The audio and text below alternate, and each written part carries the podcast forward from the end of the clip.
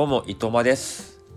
学校で教員をしながら NFT コレクションを運営したり、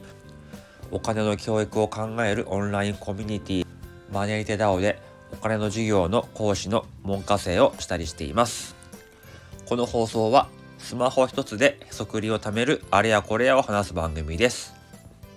はい、ということで、えー本日は3月30日ということです。えー本題の前にね、えちょっと昨日のことをお話ししたいと思うんですけど、えー以前の放送でも言いましたけど、えー僕の長男がですね、えーインフルエンザになってしまって、え卒園式を欠席してしまったということが、えありました。はい。だから卒園式の当日は、えーお家で家族だけで、え手作り卒園式をしたという話を以前しました。また、あの、ツイッタースペースの方で、え自分のね仲のいいフォロワーさんたちがですね、え祝ってくれたり、えイラスト、ね、卒園証書のイラストを描いてくれたりしたという、え話もしてまあそれはそれでいい卒園式の思い出になったなぁなんて話を、えしたんですけども、え昨日保育園の方で、えもう一回卒園式を、えしてくれるということが、えありました。えちょうど1週間ぐらい前ですかねのうちの子が休んでしまったのでよければもう一度卒園式したいと思うんですけどもどうでしょうかっていうふうな、えーご連絡がありましてまあね、えーこちらとしては本当に喜んでじゃあよろしくお願いしますということで、えー設定してもらいました。実はですねあのうちの子以外にも休んでいた子がいたりあの担任の先生もね運悪く休んでいたということで本当に全員揃わなかった卒園式だったらしいんですね。ということでもう保育園は3月31日までありますので、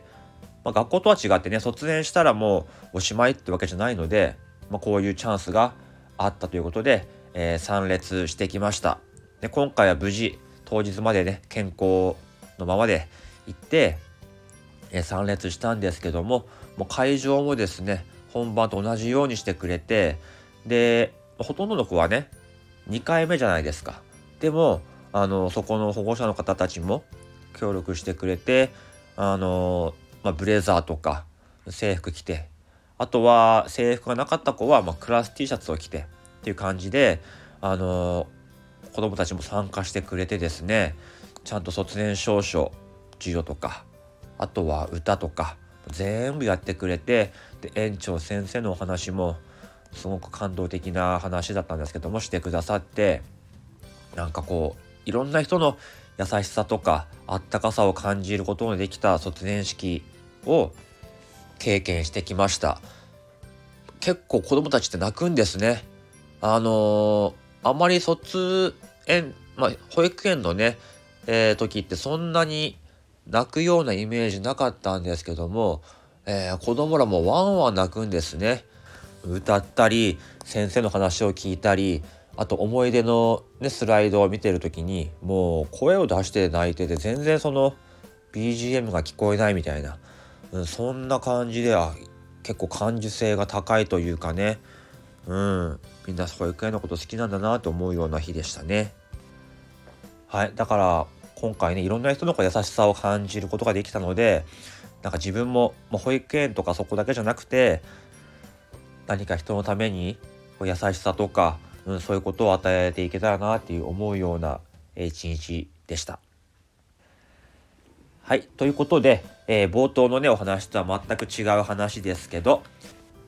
パパやママにおすすめの、えー株式の銘柄はこれだをお話ししたいと思います。え結論はですね、えタカラトミーですね。タカラトミーという会社です。えこちらは、え言わずと知れたおもちゃメーカーですね。えプラレールとかトミカとかあとリカちゃんもですかね。そういう、えー有名なおもちゃを販売している会社でございます。こちらはですね、昨日が3月の、えー配当とかあ株主優待の、え権利付き最終日であったんですけども、えーこちらの、えー株主優待をですね3月の場合は限定のトミカとかあと限定のリカちゃんあとは、えーその自社ブランドの割引クーポンがもらえるということです。で、長く保有していれば、えしているほど、その割引率が上がったり、えもらえるものが変わってきたりするということで、えー、3年以上、100株を3年以上持っていると、その、えー、割引クーポンがですね、40%引きになるんですね。ということで、えー、これをずっと持っておけばですね、あの子供に買うためのおもちゃを、まあ、タカラトミーのおもちゃに限りますけども40%オフで、え、買えるということです。でこのタカラトミーの商品を、まあ、どれぐらいの年齢まで、えーまあ、使うかっていうとちょっとそれはねあのお家によって分かりませんけども、うん、少なくとも小学生のうちは結構お世話になるようなおもちゃなんじゃないかなって思うんですね。だから本当に NFT じゃないですけど、えー、本当ガチホ銘柄ということで、えー、推奨したいなと思って、えー、僕は今年から、今年の3月からその権利をスタートさせようと思っています。で、えー、どうして今こう、タカラトミーをこんなに押すかというと、まあ、お家の中で、あの、プラレールをどうするか問題っていうのが実はあったんですよ。男の子が生まれてから、まあね、いろんなおもちゃを与えていく時に、えー、プラレールはどうしようかっていう話になったんですね。で妻の方は、まあ、買ってあげてもいいんじゃないかって言ってたんですけど僕はずっと反対してたんですよ。あの電車は買ってあげてもいいけどもうレールは買わないでねって。うん、要するにだから散らかるからですよね。他にもいろんなおもちゃがあってあのなんか散らかってんのにさらにそこにレールが加わるとであれ買い回していくともうすごい数になるじゃないですか。だからもう家も狭いんだからやめてくれってことで、もう糸巻家はプラレールは買わないという方針で、あの、やってたんですね。ただちょっと僕の方に気持ちの変化がありました。昨日の放送で家族で静岡の方に旅行に行ったという話をしました。で、そこのホテルには大きいキッズルームがあって、その中にプラレールの長いレールがあって、で、まあ、電車をレンタルしてそこで走らせてもいいよっていうコーナーがあったんですね。そこで、まあ、初めて、まあ、うちの子、7歳と3歳、あ、2歳か、2歳が、プラレールを、初めてレールに乗っけて、え走らせたんですね。そしたらですね、あ、おもちゃでこんなに目が輝くんだっていうぐらいの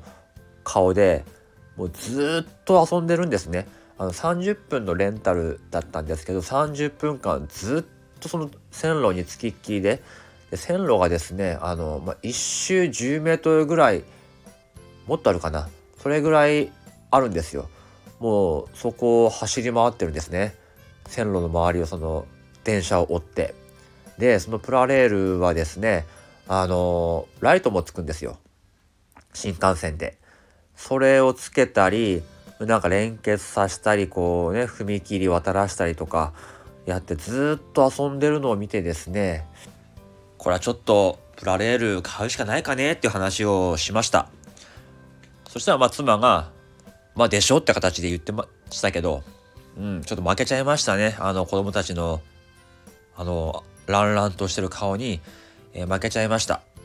まあ旅行のね旅行先のテンションというのもあったと思うんですけどでもあの顔とかもう一回見たいなって思うとうん買おうかなって思いました。そこでの、えー、宝トミーです。どうせ買うんだったら安く欲しいので、えーまあ、長期保有として、えー、30%オフ40%オフで、えー、プラレールとか、まあ、宝トミーのおもちゃを買っていこうかなと思いましたまあ、物を減らしたり、えミニマリストのような生活をする時の、まあ、一個の考えとして、まあ、使うものやメーカーや店を一個に絞るっていうのがあります。まあ、こうなったからには今後は買うおもちゃはタカラトミーのものだけにして他のものは買わないとかそういう風な形でやっていくとああまり物も増えずにいいのかなって思いますしその優待をねフルに活用できるのかななんて思ったりしました。ということで、え本日はパパママにおすすめの銘柄として、証券コード7867タカラトミーのお話をしました。はい。では今日はこの辺でおいとまいたします。